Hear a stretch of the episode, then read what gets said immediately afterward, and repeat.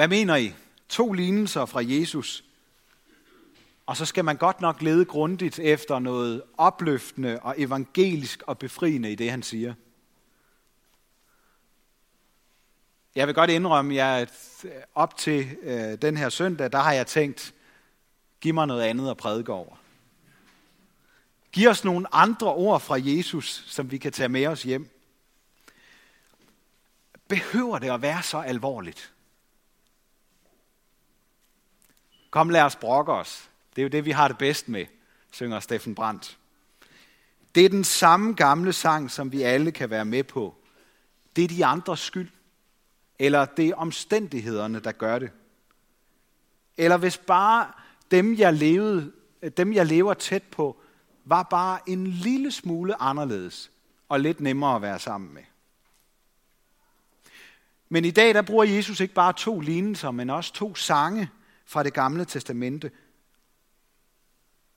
tror jeg, for at vi skal holde op med at brokke os. Og så i stedet for, så skal vi kigge på os selv. Hører vi til dem, der siger nej til Gud, men så alligevel fortryder og går i gang med at kæmpe for det gode?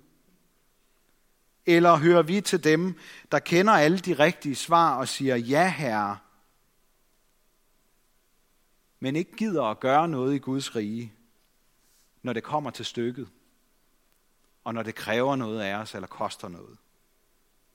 Ypperste præsterne og folkets ældste kunne svare rigtigt på spørgsmålet, men de troede ikke på hverken Johannes døber eller på Jesus. De kendte udmærket godt den gamle sang om vingården, som vi har hørt i dag fra Esajas bog. Om Herrens yndlingsplante, som vingårdsejeren sørgede for på alle måder, men som ikke bar frugt. Det er som om den gamle, den samme gamle sang gentager sig i dag. For vi kender alle de rigtige svar og ved, hvad vi skal sige. Men tror vi på det, og handler vi efter det? Gider vi have vejledning i, hvordan man passer en vingård, eller hvordan man lever et liv til glæde for andre? Vil vi arbejde i Guds rige, eller er det bare noget, vi siger? Er alt det om Gud bare ord på vores læber? Eller synger sangen om ham og alt det, han har gjort for os i vores hjerter? I den anden lignelse, der handler det om, hvordan Gud gennem hele Israels folks historie har sendt profeter, der fortalte sandheden om folket, og fortalte om friheden i at leve i Guds tilgivelse i hans rige. Og til sidst, så sendte han sin søn. Men den samme gamle sang gentog sig. De ville ikke. De lukkede munden på sangen om deres ondskab og om Guds plan ved at slå Guds udsendte ihjel. Jeg tror i virkeligheden, det gav god mening dengang, og jeg tror også, det giver god mening for os i dag, at den måde at opføre sig på, kræver en hård straf. Et ondt endeligt vil han give de onde, og overlade vingården til andre vinbønder, som vil give ham høsten, når tiden er inde. Det siger de mest veluddannede og velansete i folket dengang. Og hvis vi oplevede noget lignende i dag, så tror jeg, vi vil sige nogenlunde det samme. De siger det selv, at det vil gå galt, og at tiden er kommet. Men de tror ikke på, at det handler om dem selv. Det lyder som en gammel sang, de har hørt før, men den handler om de andre. Dem, det er galt med, og som vi kan brokke os over. Jesus svarer dem og os i dag med en sang. Med et stykke af en festsang fra salmernes bog.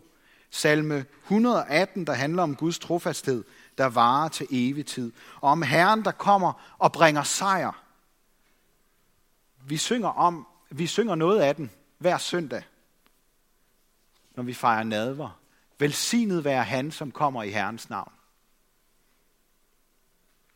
Kender I den sang, spørger Jesus.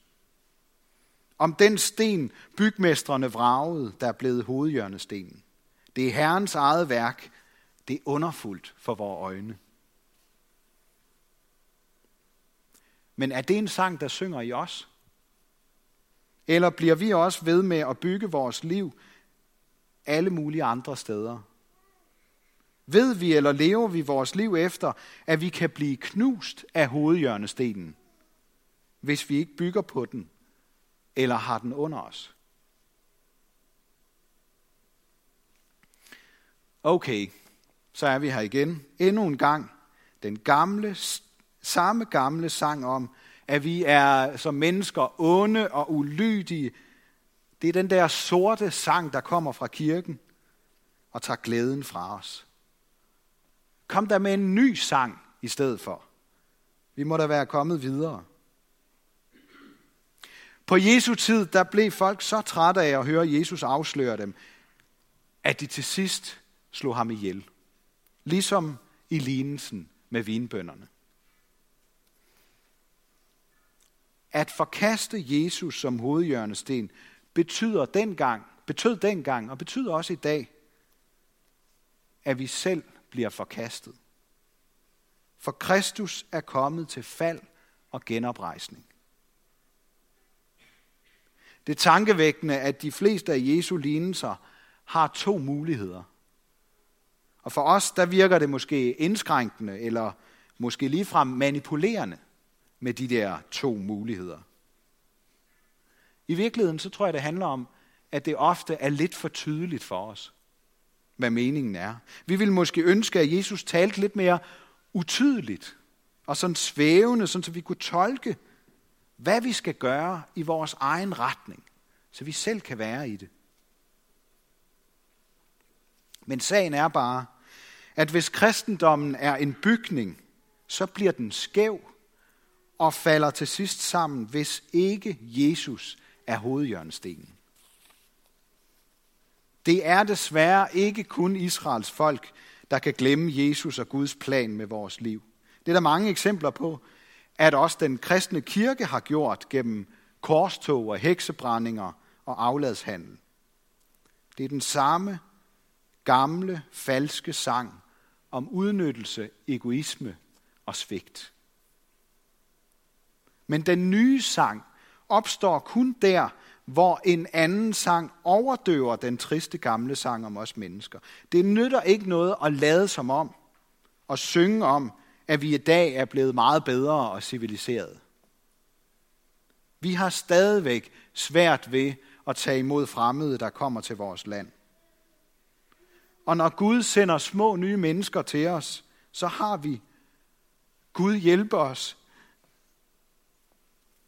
lavet en lov om, at vi stort set lige meget hvad, har ret til at slå dem ihjel, før de ser dagens lys.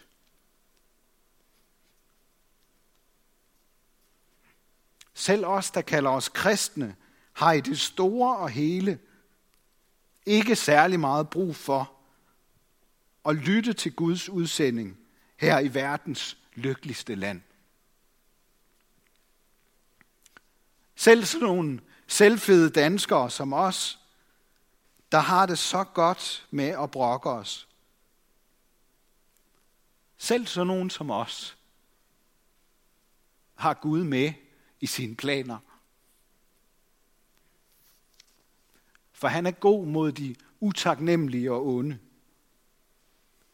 Guds godhed og trofasthed lader os ikke sejle vores egen sø, men bliver ved med at afsløre os og minde os om den hovedhjørnesten, der både bliver til fald og til genoprejsning. Ægte kærlighed advarer mod farerne og svigter ikke ved at råbe fred og ingen fare. Derfor har Gud indesluttet alle i ulydighed for at vise alle barmhjertighed. Og Paulus formaner os til ikke at stole på vores egen klogskab, men lytte efter den nye sang i stedet for. Sangen om Guds barmhjertighed. Og det er ikke en sang, vi kender i forvejen. Den kan vi ikke selv finde på eller lave. Heller ikke selvom vi har synes, måske synes vi har hørt om tilgivelse og forsoning. Guds sang er en ny sang, hver gang den befrier et menneske.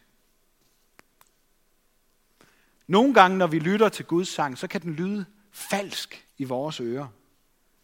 Den gode moralske sang, det er, at alle onde bliver straffet, og de gode bliver belønnet. Når vi så hører tonerne af en sang om, at vi alle er onde og ulydige, og ikke på nogen måde selv kan finde tilbage til Gud, så går det imod vores medfødte musikalitet som mennesker. Vi vil enten gerne synge brokkesange, eller så vil vi synge mere positive sange, der handler om, hvordan vi kan gøre verden til et bedre sted, måske i fællesskab, og så kan vi alle sammen blive enige om det. Guds nye sang handler om en langt bedre plan. Han vil gøre alting nyt, og han vil gøre alting godt. Og så vil han i øvrigt samtidig gøre verden til et bedre sted, mens vi venter på den totale genoprettelse af paradis. Vi kender ikke den sang som andet end en fjern drøm. Men der er masser af eksempler på, at mennesker pludselig er begyndt at synge den sang, fordi de har set Guds plan ramme lige ned i deres eget liv.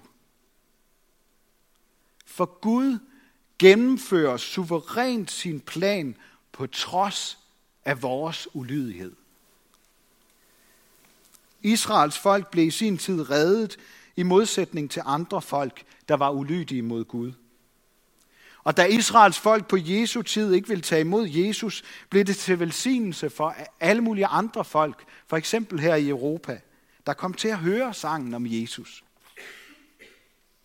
I dag, hvor store dele af den vestlige verden ikke længere lever deres liv med Jesus som hovedhjørnestenen, der stormer Guds rige frem i andre dele af verden. Fordi Gud har indesluttet alle i ulydighed for at vise alle barmhjertighed. Og uanset hvilket land eller hvilken tid vi lever i, så har vi muligheden for at sige ja til at følge Jesus ind i Guds rige, så vi begynder og synge en ny sang. Sangen om Guds store historie, om hans frelse og plan om redning. Alt for ofte så sker der det, at den gamle sang sniger sig ind på os, og får den nye sang til at lyde som en tåbelig blanding af sortsyn og utopi. Og det er derfor, vi aldrig må holde op med og mindes mennesker fra Bibelen og møde kristne i dag, der har fået den nye sang fra Gud. Prøv at tænke på Maria, der fik besøg af englen Gabriel, der fortalte, at hun skulle føde Jesus Guds søn.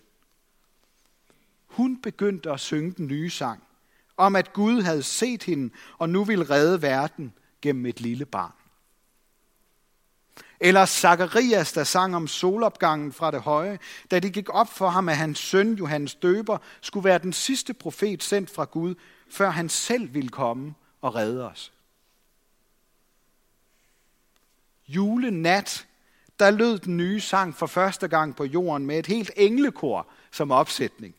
Så hyrderne ikke havde nogen ord, men bare måtte finde ham, der kunne forvandle hele verden. Eller palmesøndag, hvor Israels folk blev fyldt af håb, da Jesus kom ridende ind i Jerusalem, så de sang fra salme 118. Velsignet være han, som kommer i Herrens navn. Hosianna i det højeste. Den nye sang glemmer vi, hvis ikke vi hører den ofte. For vi kender ikke melodien. Vi glemmer melodien. Det er som at synge en gammel salme, måske, som vi gjorde det her for lidt siden, på en ny melodi. Vi kender den ikke. Og sådan bliver det for os. Vi kender ikke melodien. Og det er fordi, det er en melodi, der ikke er menneskeskabt, men som Guds ånd synger i os. Og derfor er det så afgørende, at vi bliver døbt og får Guds ånd. Og at vi igen og igen bliver mindet om den sang. Så, der, så kan der ske det helt vidunderlige, at vi pludselig selv begynder at synge med. At Gud har lagt en ny sang i vores mund, som vi vil indrette vores liv efter. Så handler det ikke længere om vores egen fælles brokkesang. Men nu synger vi en ny sang om Guds rige og om ham, der er hovedhjørnestenen i vores liv. Det er ikke noget, man kan tænke sig frem til eller beslutte sig for. Men det er noget, vi må bede om og søge efter. Og så har Jesus lovet os, at han med sin ånd vil lukke op for den nye sang i os. Halleluja! Syng en ny sang for Herren. Syng for Herren hele jorden. Ære være Gud, vores far, der har skabt os i sit billede. Ære være Guds søn, der tog vores straf, så vi kan slippe fri. Ære være Helligånden, ham, der gør Guds kærlighed levende for os.